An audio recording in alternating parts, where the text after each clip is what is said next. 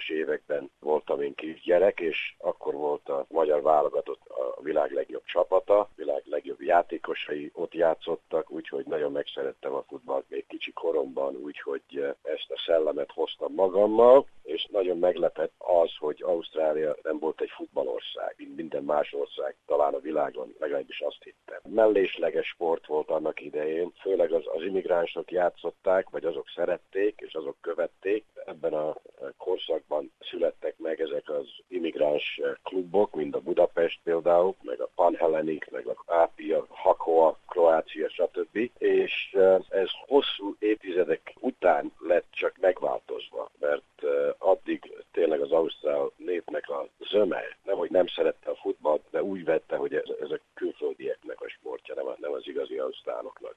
Ez aztán megváltozott a 90-es évek után. Kiárt a meccsekre, ahol a Szent George Budapest is játszott. Jó volt a színvonal, mondta Lez. Ez egy ilyen semi-profi liga volt akkor, tehát félprofi, attól függetlenül a játékosok nagyon tehetségesek voltak.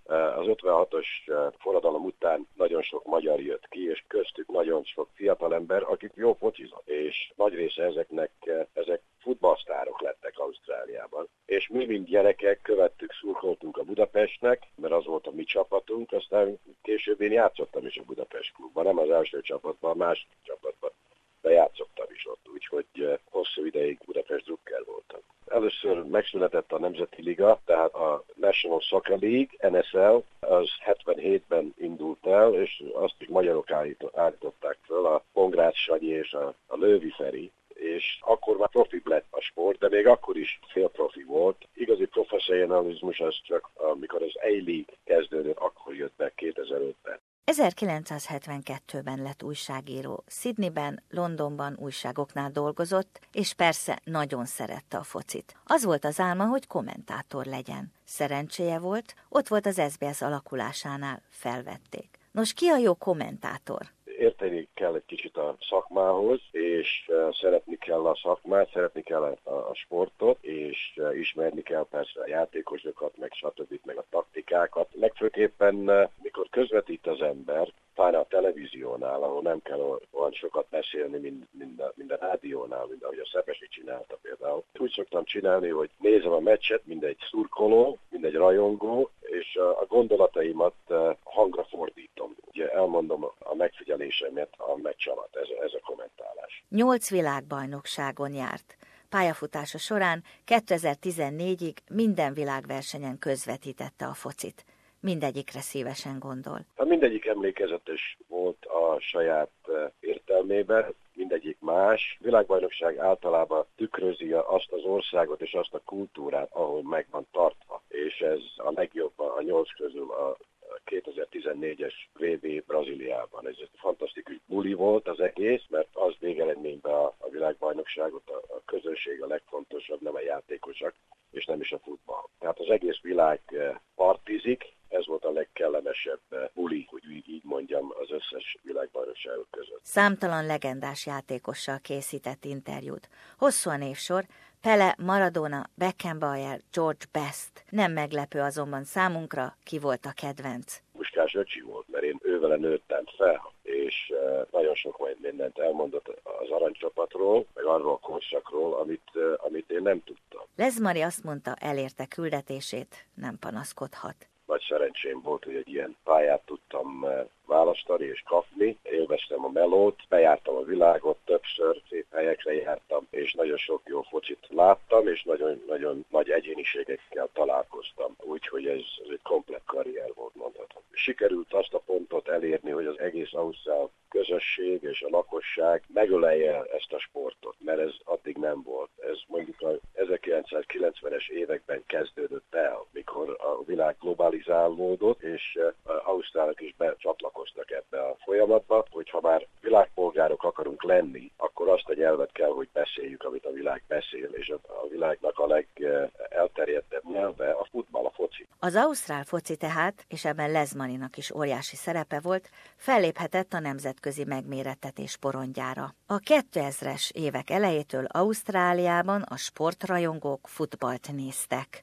Az immigránsok mind, mind focistak, és amikor az ausztrák, akik nem immigránsok voltak, átölelték ezt a sportot, ez összehozta az országot. Az a válogatott csapat, amely leginkább tükrözi az ausztrák kultúrát, az a futballválogatott, nem a kriket válogatott, vagy a rögbi válogatott. Ez nagyon fontos az országnak. A szakeruz és a magyar focisták esélyeiről Ürge László 2014-ben azt mondta, hogy jó játékosokat kell kitermelni. Kompetensek akarunk lenni a futballvilágban, akkor ezt kell csinálni. Volt egy nagyon jó generáció 2000-es évek közepetáján, 2006-os világbajnokságban például, az úgynevezett arany generáció, ez már elmúlt, csak két játékos marad a válogatottban abból a generációból, tehát a fiatalok mellett fiatalítva a csapat, amit meg, mégis kellett csinálni, de ez nem olyan jó generáció, mint az a aranygeneráció, úgyhogy eh, meg kell várni, hogy jöjjön egy újabb generáció, de ez, ez nem lesz egy rossz csapat, amit most az edző próbál kifejleszteni. Én járok Magyarországra rendszeresen a Puskás kupára, ami, ami egy ifjúsági torna felcsúton, és ott látok eh, tehetséges játékosokat, fiatal játékosokat. Az a Puskás Akadémia, ez egy nagyon jó akadémia, de van több akadémia Magyarországon, ilyen privát akadémiák, akik eh, jó munkát tesznek, az az érzésem. Remélem, hogy egy hamar már kifejlődik megint egy erős válogatottunk. A magyar érdemrend tiszti keresztjével kapcsolatban Lezmari elmondta, számára nagyon sokat jelentett ez a fajta kitüntetés. Magyarországot még mindig hazámnak tekintem, attól függően, hogy ausztrál állampolgár vagyok persze. Nekem ez nagyon fontos, hogy az én hazám így megtisztelt engem. Ezt soha nem képzeltem volna el, és soha nem vártam tagja a FIFA Nemzetközi Futball Szövetség által alapított hírességek csarnokának is. Elmondta, tíz évig dolgozott a FIFA etikai bizottságában. Nagyon élveztem a munkát, mert sikerült nagyon sok korrupt embert lebuktatni, és megmondom őszintén, én büszke vagyok erre, hogy annak a bizottságnak a tagja voltam. Mikor nyugdíjba került, rengetegen búcsúztatták, gratuláltak elért teljesítményéhez, addigi karrierjéhez. 2014-ben az akkori miniszterelnök Tony Abbott is méltatta. Én nem is tudtam, hogy a miniszterelnöknek fogalma van, hogy én ki vagyok. A Blatter, a FIFA elnök, őt már nagyon régen ismerem, ő is ismer engem, úgyhogy ő, ő tényleg tudta, hogy miről van szó, mikor arról beszéltünk, hogy az SBS mit tett a futballért Ausztráliában, és mennyire nagy részese volt annak, hogy kifejlődött itt a, a labdarúgás, mint egy élvonali sport, úgyhogy az nem volt meglepetés, de a Tony Abbott az meglepetés volt, de nagyon szép volt hallani. Voltak tervei a nyugdíj alatt is, nem tétlenkedett volna. Hát egy kicsit többet golfozni, halászni, kávézókba ülni, aláírtam egy új szerződést az SBS-nél, egy ilyen retainer szerződést, úgy mondják, cikkeket írni, meg interjúkat csinálni, tanácsot adni nekik. Ez egy misszió, ami még nem volt befejezve. Mindig van valami új álom, amit realizálni kell, többek között az, hogy például Ausztrália valamikor képes legyen arra, hogy megnyerje a világbajnokságot, többek között azt, hogy megtartja a világbajnokságot, és az, hogy az Ausztrál Liga, az A-League olyan szintet érjen el valamikor, évtizedekbe fog kerülni, kompetens a világ legjobb ligáival. Tehetséges Ausztrál játékosoknak nem kell emigrálni. Ezeket az álmokat kell folytatni és becélozni. Kedves Lezmari, szívből kívánjuk, hogy álmaidat, terveidet mások tovább vigyék. Sajnos a betegség a sors közbeszólt, és alig három éve volt a nyugalomra. 71 évet élt.